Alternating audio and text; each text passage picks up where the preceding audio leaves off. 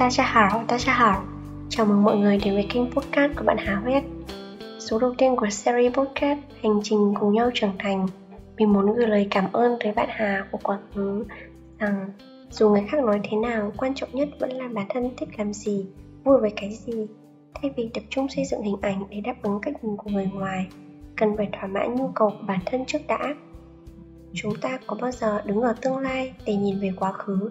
Hay chỉ mày chạy theo tương lai mà quên mất hiện tại?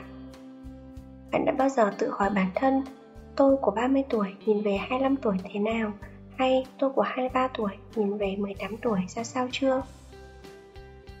Mà thường sẽ là câu hỏi tôi của 5 năm tới, 10 năm tới ra sao? Chúng ta thường mày chạy mà quên mất rằng cũng có lúc cần phải có khoảng ngừng để tự hỏi bản thân đã làm được gì để thay đổi hướng đi hay chỉ đơn giản là nghỉ ngơi thôi nếu để gặp được tôi của quá khứ, tôi muốn nói với bản thân mình rằng không cần phải quá lo lắng nhiều như vậy đâu. Những ngày đầu, từ quê lên thành phố học, từ cô bé học sinh sống cạnh bố mẹ, thành cô sinh viên, phải tự lập sống xa gia đình. Cô gái 18 tuổi chỉ có sự nhiệt huyết trong tay, không tiền, không tương lai ngày ngày vùi đầu vào sách vở. Cuối tuần vẫn phải chạy tiệc ở nhà hàng. Khi hình ảnh của tôi trong mắt mọi người còn quá mờ nhạt Tương lai giống như bầu trời sương mù. Liệu tôi của năm 18 tuổi có dám nghĩ tới tôi của ngày hôm nay hay không? Sống hoàn toàn tự lập về cảm xúc và quyết định của mình.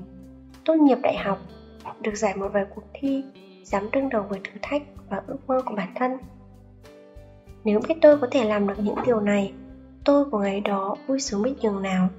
Bởi ngày đó tôi quá nhút nhát, Quá không dám mơ tưởng xa vời nhưng bởi vì tôi đã học cách sống vui vẻ và nỗ lực trong suốt thời gian qua. Hàng ngày, tôi được làm công việc mà bản thân tôi yêu thích. Tôi cũng không hoài nghi rằng đây có phải là điều tôi từng mong muốn hay không. Tôi chỉ là muốn làm tốt hơn nữa mà thôi. Vậy tại sao tôi cứ luôn nhìn lên những người ở trên cao và giày vò bản thân?